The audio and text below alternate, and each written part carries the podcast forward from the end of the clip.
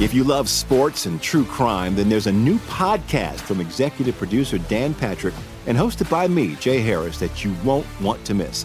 Playing Dirty Sports Scandals. Each week, I'm squeezing the juiciest details from some of the biggest sports scandals ever. I'm talking Marcus Dixon, Olympic gymnastics, Cain Velasquez, salacious Super Bowl level scandals. Join me on the dark side of sports by listening to Playing Dirty Sports Scandals on the iHeartRadio app, Apple Podcasts, or wherever you get your podcasts. I'm Hannah Storm, and my new podcast, NBA DNA with Hannah Storm, chronicles my six decades in professional basketball. From growing up in the sport to becoming one of sports TV's first female broadcasters. Join me as I dig deep into the game's history, unearth some wild stories, and talk to my friends from the world of basketball, from Dr. J to Charles Barkley. It's been a wild ride, and now I get to take you with me.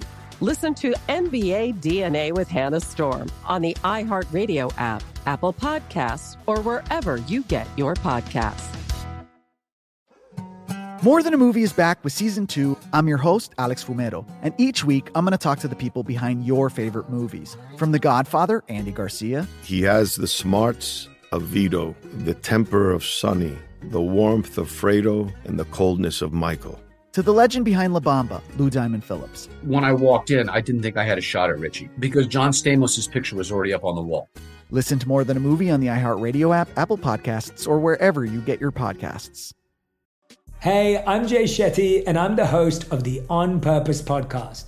This week, I talked to Orlando Bloom in a rare interview where we went deep into how to get comfortable with fear and how to change the guilt and shame thought pattern.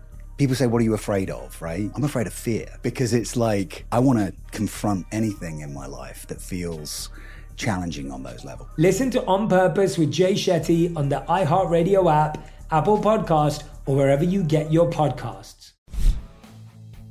Some 2024 talk. That'll be fun. We're bringing Pedro Gonzalez to talk about that. We have you voted for this, and boy, are we going to have a deep discussion on that and birth rates. Oh, that's an uncomfortable topic. So, of course, we'll tackle that tonight on I'm Right.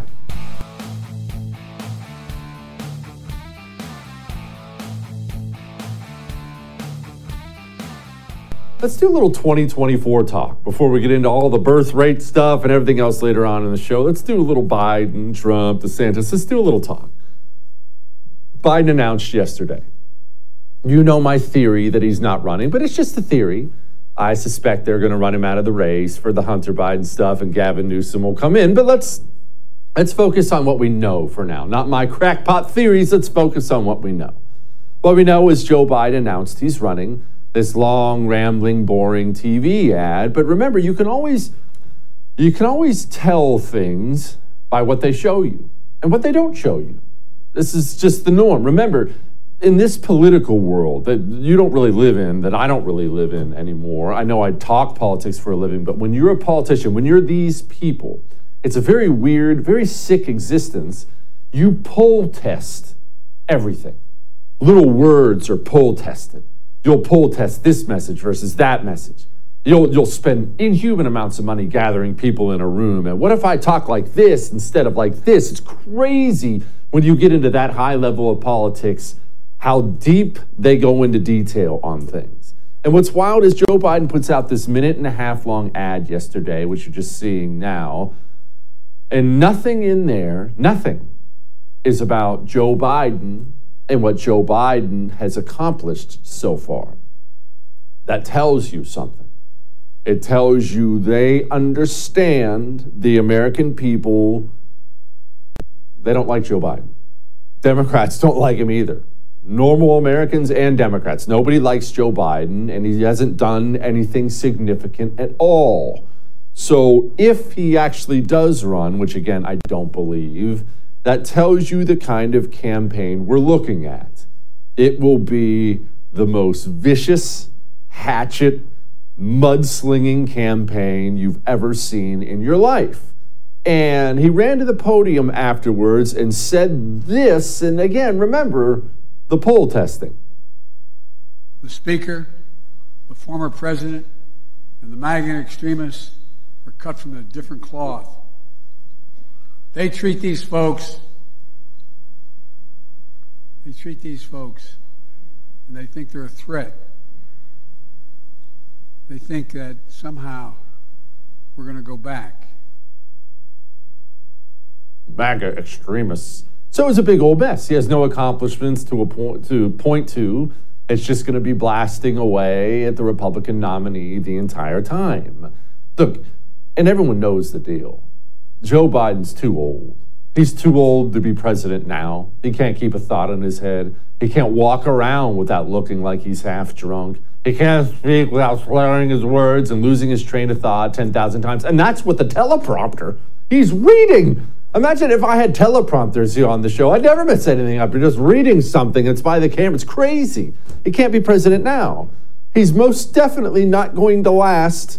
Remember, not four more years, six more years, because he still has two years left in this term. And it's hilarious. This team is so screwed up, so full of weapons grade morons like Karine Diversity Hire. She couldn't even give the audience, the press, uh, any kind of assurance at all that he was going to last the entire term.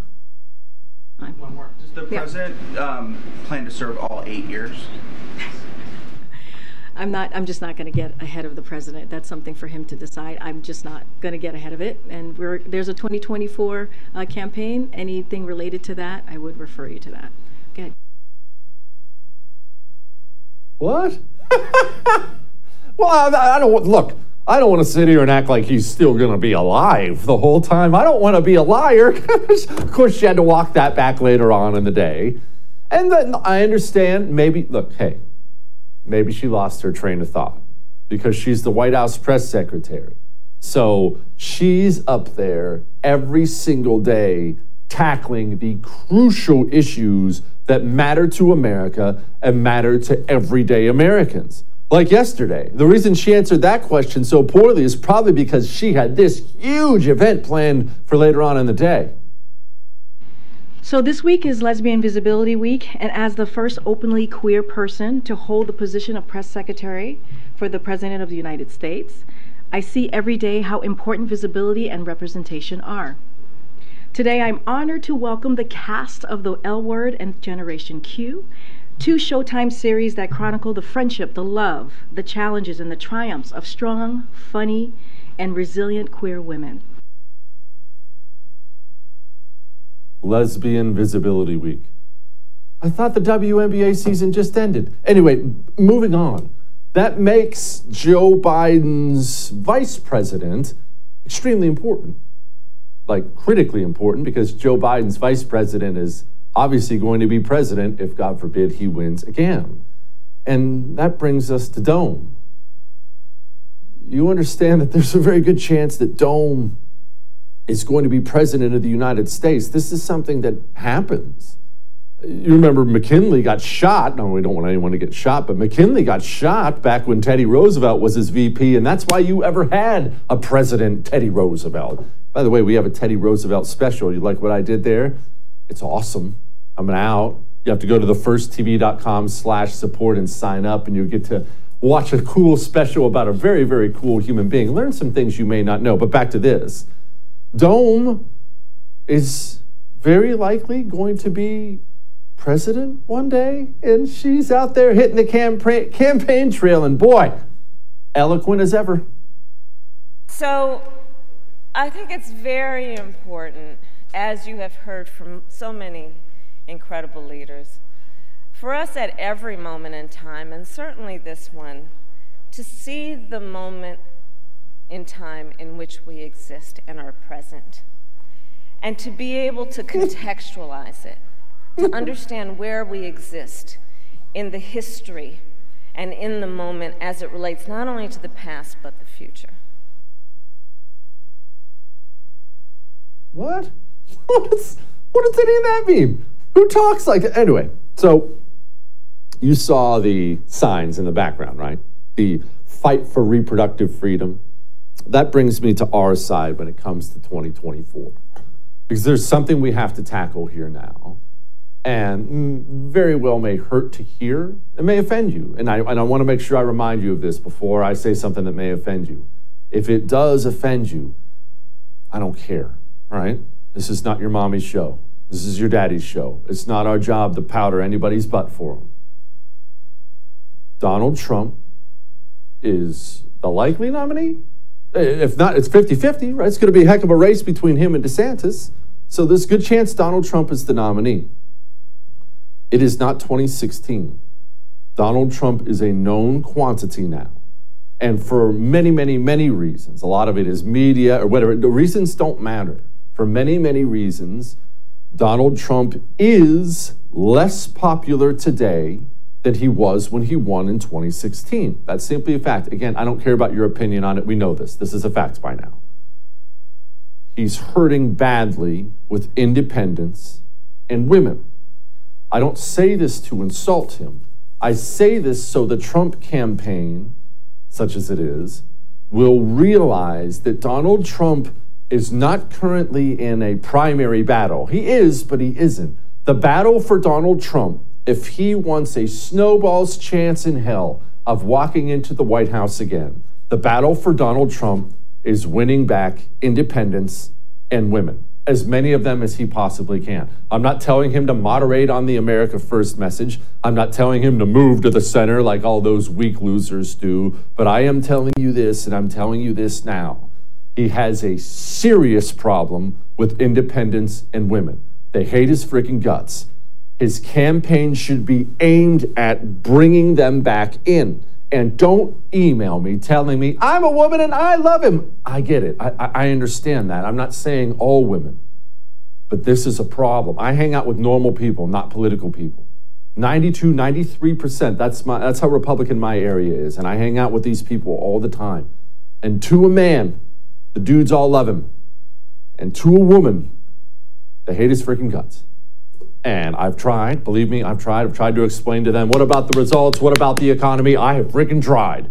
They sit there, they sit there like this whenever I bring him up. Okay? He doesn't have to make that woman love him. He probably can't.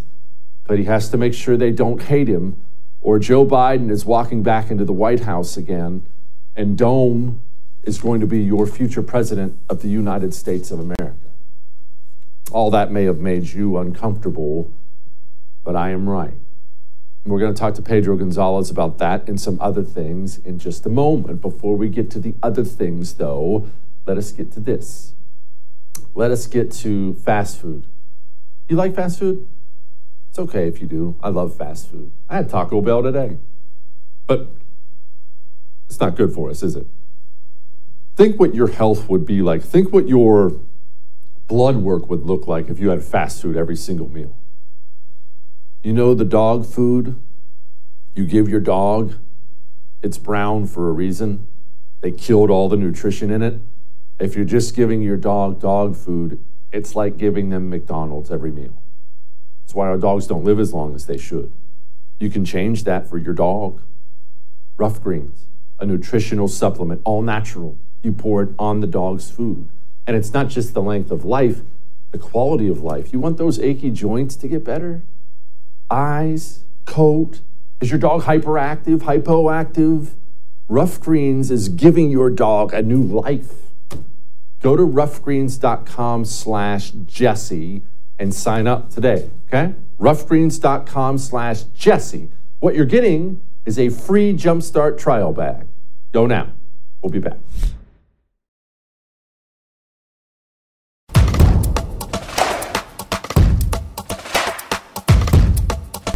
Just awfully good that someone with the temperament of Donald Trump is not in charge of the law in our country. Yeah, because you'd be in jail. Secretary Clinton.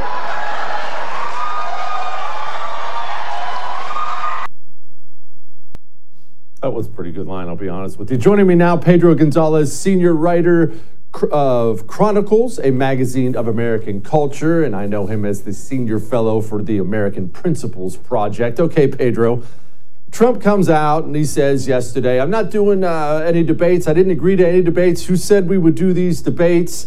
And I don't believe he's going to be up 40 points by the time it's debate stage. If he even is around, if he, even if he is up that now, he's not going to be up that then. But if he is, I'd say it's the smart move. Is it the bravest move? No, but why would you debate if you're really up 40 points? I'd, I'd skip him too. I think it's smart. Right. Well, Jesse, thanks for having me. Honestly, I think the I think that the thing that really upsets me is that we're being robbed of fantastic one-liners like that. Because I agree. I think uh, that was one of the things that I think made Trump such a phenomenon is his ability to just completely mock and humiliate and undress his opponents, regardless of who they were. And that's exactly why, for example, I think kind of related to this is is why the worst people in America are happy that Tucker Carlson is no longer on the air. Why? Well, because apart from telling the truth every night, Tucker was also very good at making powerful people look and sound stupid. And that is not really the Trump that we have anymore. Uh, you've got this kind of this Trump who's, on the one hand, you can make the argument that you just did that, well, the polls have him up right now, but I actually don't think that means much because you know, there, there's an elephant in the room, and that elephant in the room has not entered the race officially yet to challenge uh, Trump, at which point things could rapidly and dramatically change. But more importantly, I think that it, it speaks to this kind of fundamental shift in Trump, where in Trump 20 in, in the Trump of 2016, you had this really confident kind of force of nature, and now you've got a guy that's kind of like angrily lashing out that all of the Republican Party processes are not run by him in any ways. Why should he debate? no one has the right to challenge him. It, it's this very kind of like under siege mindset that you've got coming from Trump, which doesn't really exude confidence. Do you think he's really up like that? I, I, I mean, I, Donald Trump, I would argue, is probably still the most popular Republican in America. 40 points more popular than DeSantis, I don't know, but I, I would guess he's still the most popular Republican. Do you think it's state by state wise a, a lot closer than that? It's it, it really is difficult to know because again the only i think viable for republican voters the only viable alternative to trump has not entered the race yet. We actually don't know if desantis is going to enter the race yet right? Because look at the rest of the field and the people that are actually in the runnings. And i mean i, I think the i think the polling for those people actually does reflect reality. But right now around desantis it's sort of like you know do you support him for president? Well he's not officially running yet. And there's all these questions as to whether or not he will run. And maybe we can actually get an answer by looking at how the Trump campaign is acting toward DeSantis. Because if it's actually true that if those massive poll numbers do reflect reality, then why is Trump doing things like his his campaign uh, that he uh, his his campaign advertisement that he released the other day? It's in focus entirely on DeSantis. Whereas Biden's big campaign ad that was also released uh, in the last few days was entirely focused on Trump. So basically, Biden is is running a general election, and Trump seems entirely focused on not Biden but DeSantis. And now you've got this this story that that Trump is reportedly trying to actually make it so that it's essentially try to keep DeSantis out of the race because whether or not he enters the race seems contingent on this resign to run law being passed that basically allows DeSantis to run for president without resigning the governorship.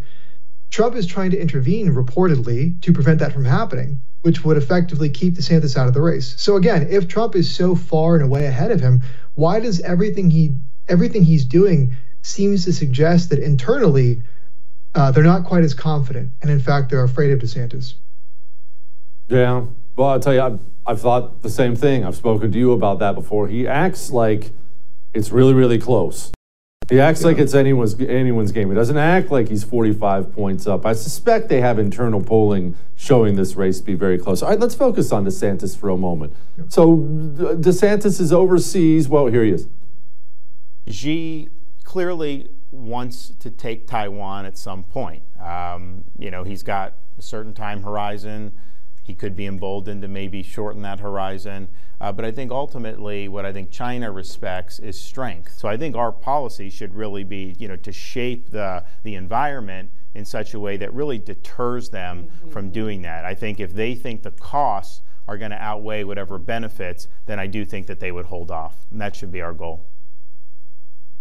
Pedro, I love Donald Trump's foreign policy. A lot of people did. You probably did yourself. I don't know what Ron DeSantis's is yet. I haven't heard a lot that I dislike. It's not like I'm nervous about it, but I don't know. What is it? Well, it's it's difficult because he's never been the president, right? So it, we can evaluate mm-hmm. him based on it, what he says and, and some of his the things that he's done in Congress.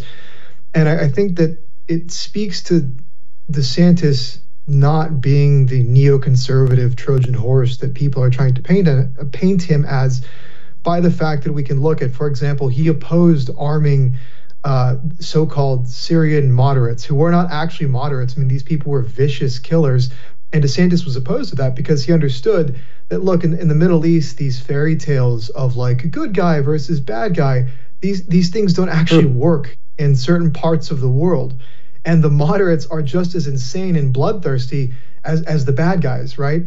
And, so I think his ability to kind of be deliberative and to explain why he takes the stances he does and then to shift his positions based on the information that's available it shows that he's not an ideologue. Some people obviously interpret that as well he's just a kind of weather vane but no actually that that's that's called leadership.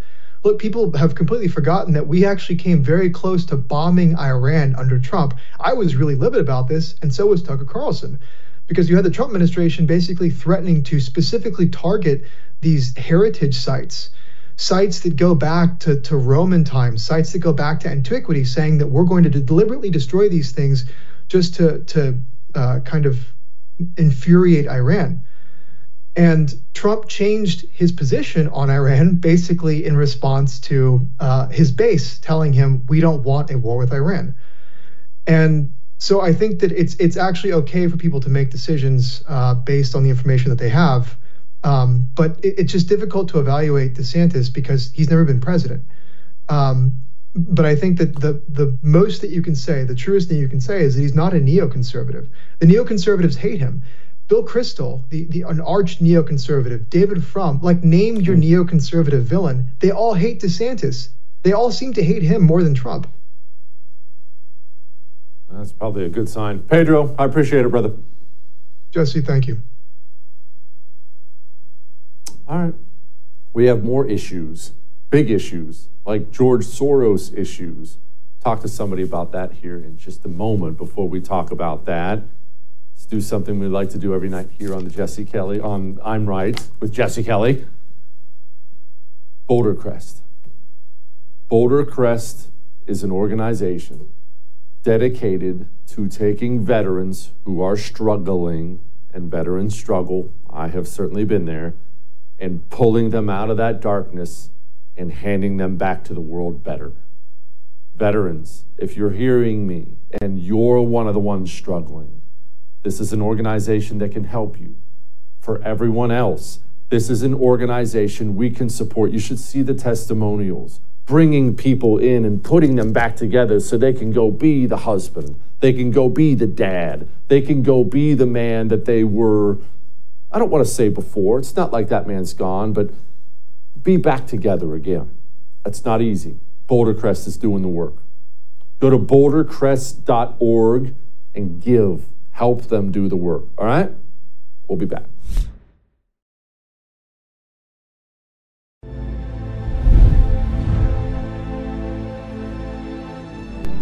Look, demonizing children is wrong we have to keep them safe as well. Have you ever taught middle school? I have. Have you ever raised young people? Do you understand the risk that young people take just because they're young? Do you know that home plate is at the bottom of my stairs? I found that out when my son was sliding down those stairs trying to score. They're young. Sometimes they make silly decisions. They do. And so we have to make sure that we are investing to make sure that young people know that they are supported. Ah, Chicago Mayor Brandon Johnson. Joining me now, Evita Duffy Alfonso. She's a writer at The Federalist, also co-founder of the Chicago Thinker. Evita, they're just just kids being kids, just sliding down the stairs into home plate. It's so adorable watching these kids be kids these are not kids being kids. This is outrageous behavior from teenagers in Chicago. Uh, people are dying on the streets from what's happening. It's not just kids making mistakes sliding down the stairs. I think that's a ridiculous answer. And I have to say that there was a lot of debate in Chicago of, okay, who's going to be worse, Brandon Johnson or Lori Lightfoot? 100% Brandon Johnson is shaping up to be much worse than Lori Lightfoot. That that clip right there is a signal to all of the criminals in Chicago that if you misbehave, if you go downtown, if you cause a ruckus, if you steal, if you hurt people, that's going to be okay in Chicago. And by the way, the same thing has happened with Kim Foxx without not prosecuting criminals in the city. There are signals to people, to bad people, that your behavior will be allowed because of equity politics. And I have to say that, that one, they're they're they're instigating crime, but also there is a problem with young people in the city not having opportunities. He's he's partially right. And the reason that they don't have opportunities and the reason that they're going downtown and causing all this ruckus and having all these issues is because of Democrat policies creating economic disaster in Chicago, shutting down black businesses during COVID, keeping them trapped in the worst schools because of teachers' unions. Democrat policies are the reason that young black people in Chicago's South Side don't have opportunities. And so I think it's really hypocritical of him to even mention that. Yeah, I get it, but Evita, black people voted for him. I, have seen the breakdown of who voted for Brandon Johnson. Brandon Johnson got elected by the black neighborhoods in Chicago. So I, I, look, that's just a fact. Why am I supposed to care? You keep voting for the biggest freaking morons. Why? Why do I care? Yeah, I, I think it's really frustrating for conservatives, um, especially a conservative who's lived in Chicago. I know myself. It was so frustrating mm-hmm. to see people continually vote for the worst candidates over and over again. But I will say this, and I'm I'm, I'm Hispanic. I'm a conservative Hispanic, but I have a lot of family members who started voting Democrat when they came to from Mexico in the 1930s during the Great Depression and never stopped. There's a cycle of voting Democrat in these cities um, and among minorities, and there's one. It, it, comes to Republicans to really do better a better job with messaging, um, and also realizing that to message to them, you have to realize that there's a perception that the other side is racist. The Democrats, they lie. They go in and they say anybody that wants to, you know, support the police, well, they're doing that because they're racist. Anybody that, you know, wants to lower taxes, well, they're doing it because they're racist. They want to take away, you know, the benefits that you guys get. And this this kind of rhetoric is what keeps people in a cycle of voting Democrat. And Republicans have to strategize a way to stop that. It can happen. I'm proof of it. Um, but but we have to be really we have to be really purposeful as we deal with people who are in cycles of voting Democrat. Kim Foxx, you mentioned her earlier, Soros funded DA. She's not running for reelection, so I, I, I, guess maybe I have a little bit of hope, but is Chicago just going to run out and vote for another Soros funded DA?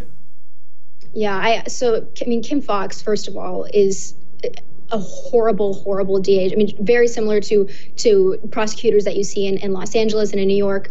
Uh, just last weekend, there was a six month year old child who was killed in a car accident because of reckless teen drivers in a stolen vehicle. And those those killers, those people who stole that vehicle, those teens, have only been charged with a misdemeanor that's the kind of city that Kim Foxx has run. Um, she's she's like I said, signal to all the criminals in the city that we are not going to put you behind bars. There will be no consequences for your actions. Um, and I, would like to think that Chicago would vote for um, a, a, better DA. I think that there, again, is, is a Chicago machine. There's a lot of money at play. Um, a lot of people like George Soros have a lot of sway in the city. And so I'd like to think that somebody better is going to come in play. I have come into office um, and, and be the DA. I, I just don't see that happening.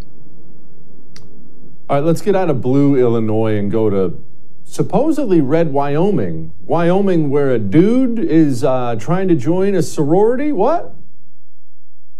Yeah, it, this is the most insane story. I, I have to say, there's a, a group of sorority sisters, Kappa Kappa Gamma, in, in Wyoming, and a last during the recruitment for earlier this year, a man decided that he was going to a transgender identifying man, so that he was going to join the sorority, and the leadership for Kappa Kappa Gamma, which is a bunch of a bunch of libs, a bunch of woke people who want to signal that they're very progressive, uh, pressured this sorority into letting him in. This man hardly even identifies as transgender. The lawsuit claims that he rarely dresses as a transgender person. He's had no chemical surgeries, uh, or uh, he's taken no um, no transgender uh, chemicals or, or had any surgeries. He is a full-fledged man and has been putting these women at risk.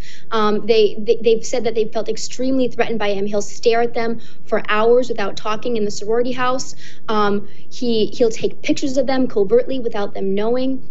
When he was in the recruitment process, instead of talking about his hobbies, his likes, his dislikes, he talked about how he'd like to be near dead bodies. And this is a bizarre human being um, who clearly is not is, is not suffering from gender dysphoria. They they found him on Tinder um, trying to get with other women. This is this is a man, a sick man who wants to live in a sorority house with a bunch of young women and put them at risk. And I think at the woke altar, they are sacrificing these women's sanity and their safety. Ah, that's freaking horrible. Evita, appreciate you. Thank you very much. You. Of course. All right. Let's talk about birth rates. Before we talk about that, let's talk about interest rates, inflation rates. You've, you're poorer now than you were last year. We all are. We all took a beating in the stock market. We've all watched the value of our dollar go down. And the most frustrating thing about that is we can't do anything about that. There's nothing you can do to save the value of your dollar. It's just, it's out of your hands. It's out of my hands. If the value disappears, it disappears. The only thing you can do is try to mitigate those losses. Try to make some of your wealth not in dollars. Make some of your wealth into gold and silver because gold and silver aren't subject to the whims of the Fed or the president or the next pandemic or lockdown. They're not subject to those whims. 5,000 years ago, gold had incredible value. 5,000 years in the future, gold will have incredible value. It's a precious metal, it's your financial security. Call Oxford Gold. They'll deliver real gold or silver coins to your front door. They'll get gold and silver in your 401k and IRA so your retirement isn't wiped out. One phone call is what it's going to take, and they're easy to work with. Call 833 995 Gold. Tell them Jesse told you to call. All right? We'll be back.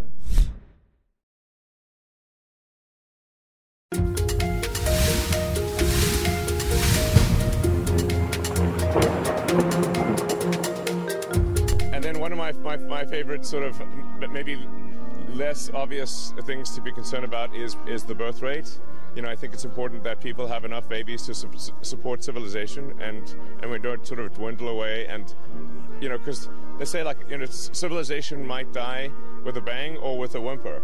Um, and and if we if we don't have enough kids, then we will die with a, a, a whimper in adult diapers.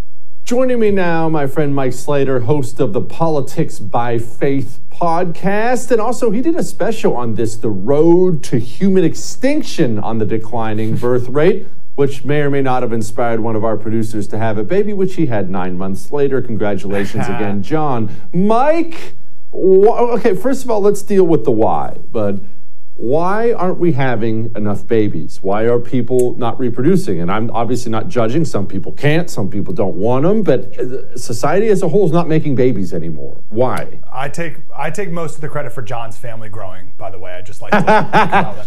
Uh, there's two main reasons. Uh, I think first, by far, feminism. Right? Feminism tells women that the most important thing in your life is your career and you can worry about your family later. There's no biological clock. You can uh, have a kid when you're like, I don't know, 37.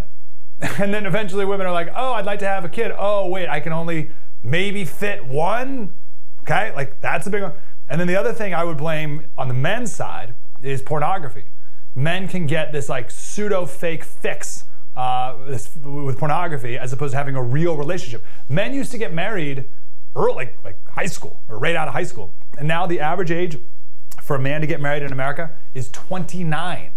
So we're just starting Ooh. families way later. And then you can throw in materialism, and then you have like this weird like death cult of environmentalism. It says like, oh, I don't even want to bring people into this world. It's like, get over yourself. Slaves had kids. People during the Great Depression had kids. And you don't want to bring people into the world because you think times are so tough. Get over yourself. So you put all that stuff together, and we're literally not making enough people to continue the existence of a country. Like that's what Elon is talking about. We may not exist anymore. It's one of like most mind-boggling things. And what a sign too of civilizational literal decline that the people of our country don't want to make more of ourselves.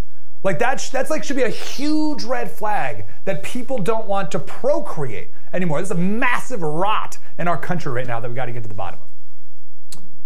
Uh, Mike, can you explain why people are why are people against children? And this is what I mean. I'm not talking about having babies again, but sometimes when I talk to people, they really genuinely do not want kids. And I'm not judging people who don't want them. People live their own lives. But I, as a father, they're the greatest freaking joy in the world. I just there's nothing better than being a dad. There's nothing better than giving my my sons crap about something or teaching them something or it's just the best. And then watching them grow and fail and succeed. It's the best. And people will talk about it as if it's this horrible burden. Where did that come from? Yeah, that's such a great. I so I call it celebrating ugliness. That's the term I've given this, where parents will talk about what terrible parents they are and how awful it is and what a mess our house is and, and how I'm a bad mom and I'm teaching them how to swear and we eat junk and blah, blah, blah. And it's like, what are you doing? Like, we should be celebrating the joy of parenting. So I think there's been a lot of that uh, for a long time that's, that's not uh, healthy at all, to say the least. I think at the root of it is just selfishness, right? It's me, me, me, my career, my life, my money. I need a bigger house. Uh, when you're talking about the joy of parenting, it reminds me of uh, Jerry Seinfeld interview. He didn't have he didn't get married or have kids until he was older. But for a man, that's more acceptable. Though having kids is a young man's game, as you know. Like getting on the ground and wrestling oh. is a young man's game, right? It's hard work. It's exhausting to have kids. We have four right? And the reason, by the way, we had that fourth one was because of this issue. We were like on the fence. Should we have a fourth? It's like, yes, I'll get to that in a second. But anyway, Jerry Seinfeld, real life Jerry Seinfeld, said, Why did no one tell me how awesome this is? Everyone complains all the time, but like, where were you telling me that this is the coolest thing ever to have kids? And I think we really need to accentuate that. I think we need to tell people in high school, even like, hey, having a family is the best. You should do it. It's way better than partying at the club. Uh, so there's this account, I forget who it is, I, I don't know his name, but he's on uh, he's on Instagram, whatever. And he interviews like these people at spring break. And he's like, oh, like, what would you do for a thousand dollars? Or what's the craziest thing you've done at spring break? And it's like, oh my gosh, like these people are so completely lost. They have no clue about what is good and wonderful about life. Like we should be teaching these kids to get out of the club, stop wasting your time, and go and start a family. It's way better.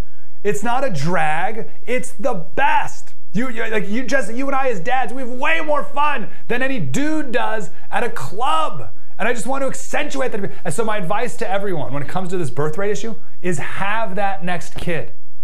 Do it. Get married young, and then maybe that ship sailed for you, but give this advice to younger people. Get married young. Don't worry about your career, women. Okay? Don't worry about it. Have kids. You can have your career later. Reject that feminist lie. And then and then have that extra kid. If you have two and you're like, I don't know if we should have three, do it. We need more of you. It's the opening scene of Idiocracy, where the two like smart people are like, well, I don't know, we should wait for our 401k to be a bigger, or the stock market, or I don't know, we should wait till I finish my advanced degrees before, and then before you know it, they don't have any kids. But Cletus is over here banging every girl he sees, knocking up everyone, kids everywhere. It's like, no, we want fewer of those people. We want more of you. Please make more of you. If you're listening to Jesse Kelly right now, you are a good person, and we need more of you in this world. It is weird that the people who watch are good people, but I'm not. That is odd. You know what? Uh, let's let's let's tackle another aspect of this because it is a very real aspect of this: the LGBTQ endless social conditioning. I don't have to approach this from any other way, although I do often on the show. But I can set everything else aside—left, right, middle, belief system, everything. As a society, Gen Z, 19% now identifying as LGBTQ you can't make enough babies if 20% of your young people are removing themselves from the don't make any more babies pool, Mike. It doesn't yeah. work. This stuff is going to end the country. It doesn't matter how you feel about it. That's true. That's just math. I mean, yes, literally, if you cut off male genitalia, that's it. That's the, that's the end of that line of having children. And I remember this a while ago, very early. Oh, it was at the beginning of the gay marriage debate, even. And people were like, oh, like Christians were having a tough time articulating why gay marriage is wrong and immoral and just unwise. And I remember people making this argument of, well, uh, Adam and Steve can't make babies. And I remember that not being like the most compelling argument at the time. I wasn't really a Christian at the time. But like, no, like that's super fundamental.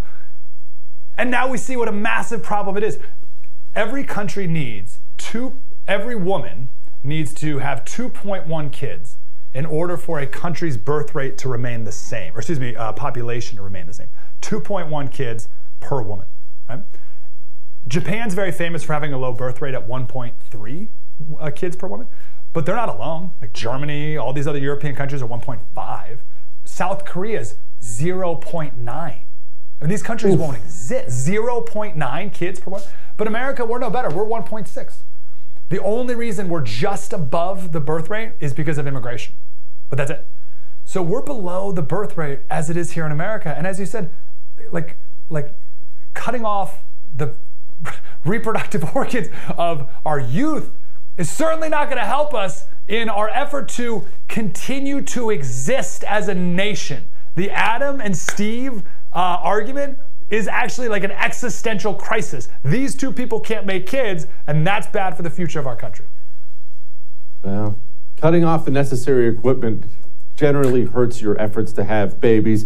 All right, Mike, before I let you well, go, actually, you let, me, have let, me a one, second... let me throw one more thing your way. Sorry, this just jumped in my head. Sorry, Jesse. Everyone talks about the Atlantic slave trade. Uh, slaves came from Africa to America over the Atlantic Ocean. No one ever talks about the Middle Eastern slave trade. And one reason why there it's not as known today is because the uh, Middle Eastern slave leaders would turn their the men into eunuchs. They would cut off their genitalia uh, and become part of uh, whatever. They take off. So so there's not as much uh, there's no black people in the Middle East. Like that's the bottom line, right? That portion of this because they would cut off the genitalia. So like th- there's a proof right there. Like like why are there no slave descendants from Africa and the Middle East today? It's because they cut off their organs, right? So why are we doing that to ourselves here in America? Sorry, I had to throw that in there. No, no, it's a good tidbit. All right, Do you have a Second Amendment special coming up. What are you talking about? Yeah, so a lot of gun stuff, like, like crazy, horrible, tragic, ridiculous stories, like shooting kids whose basketball goes in yards and stuff like that. So I think even a lot of conservatives are on shaky ground right now when it comes to the Second Amendment, even and why it exists and why we need. So we take at it, look at it from the biblical perspective. I've never really done that before. What does the Bible say about guns? Now, obviously, guns weren't invented, but what does it say about self-defense? Uh, what does it say about weapons? What does it say about private property and protecting yourself? It's very, very fascinating. There's a line that everyone thinks is in the Bible uh, live by the sword, die by the sword. It's not there. It's not there. Isn't that unbelievable? Almost everyone live by the sword, finish the sentence, and they can say it. And they're like, oh, yeah, it's in the Bible. It's not in the Bible. Jesus is much more specific. And when you figure that out, you're like, oh, that's what he means. And now it all makes sense. And our founding fathers knew this. Our founding fathers were intimately, deeply, passionately understanding uh, natural law and the Bible and common sense and history. And they knew what they were doing when they wrote the Second Amendment. We have forgotten it, and even conservatives need to get back on track. Amen. Mike, come back soon, buddy. Appreciate it. Thanks, man. Have a good day. All right. We're going to lighten the mood next. But first, Let's clean your air. You have dirty air. Dirty air in your office. You have dirty air in your house. It's not because you're dirty, don't get me wrong. You're, you're fine. You're fine. Let's clean the air in your home with an Eden Pure thunderstorm because there are viruses and mold in your air because viruses and mold are simply in the air. It's part of the reason your home has a smell to it. Not a bad smell, but it has a smell, right? You walk in someone else's home and it smells different than your home does the foods, the pets, just life, you. We put off odors, viruses, mold grow on them, and we're breathing in this garbage all day long. You might just find yourself having the cleanest bill of health you've ever had in your life when you go ahead and buy a three pack of Eden Pure Thunderstorms, plug them into your wall, and you'll be able to. It's not like you're not going to be able to know, you'll be able to taste the difference in your air. Clean your home's air and your office. Go to EdenPureDeals.com. Code Jesse gets you $200 off a three pack. Go now.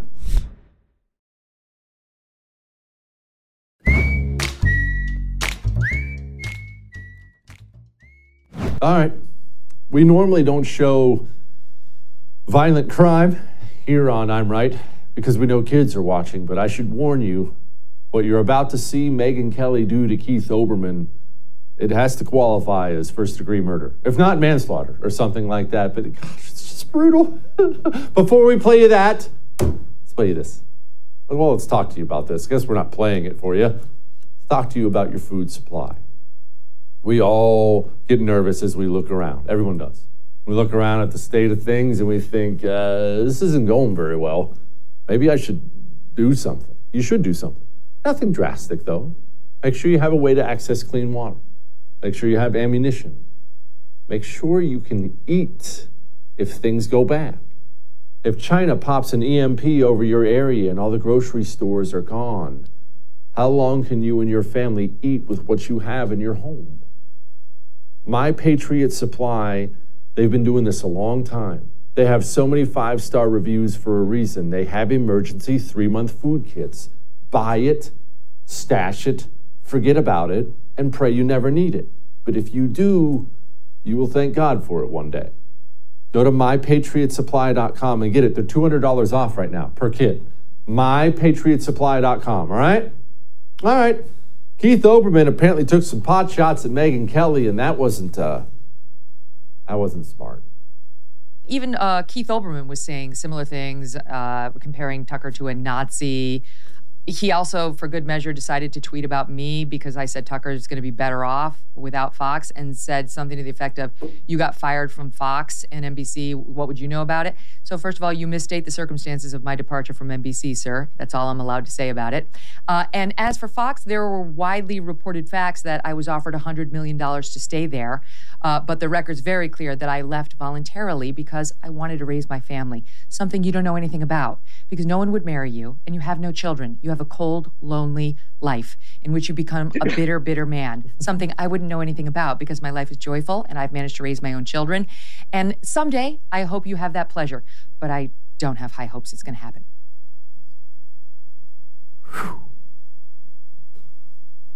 I'm uncomfortable. I'll see you tomorrow.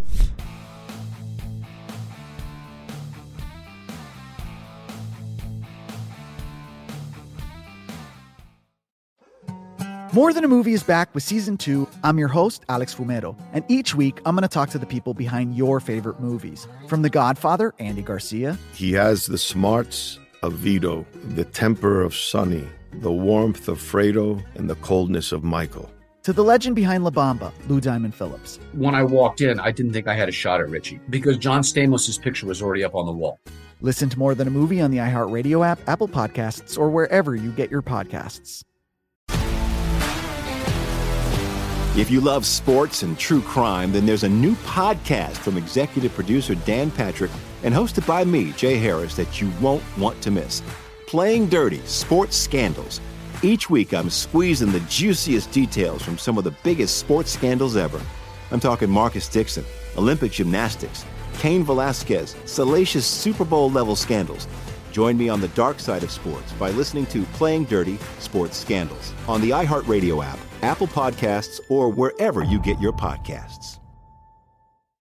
I'm Hannah Storm, and my new podcast, NBA DNA with Hannah Storm, chronicles my six decades in professional basketball. From growing up in the sport to becoming one of sports TV's first female broadcasters. Join me as I dig deep into the game's history, unearth some wild stories, and talk to my friends from the world of basketball, from Dr. J to Charles Barkley.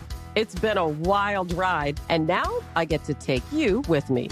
Listen to NBA DNA with Hannah Storm on the iHeartRadio app, Apple Podcasts, or wherever you get your podcasts.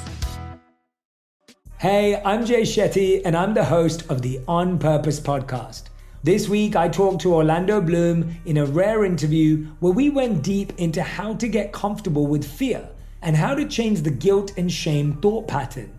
People say, What are you afraid of, right? I'm afraid of fear because it's like I want to confront anything in my life that feels challenging on those levels. Listen to On Purpose with Jay Shetty on the iHeartRadio app, Apple Podcast, or wherever you get your podcast.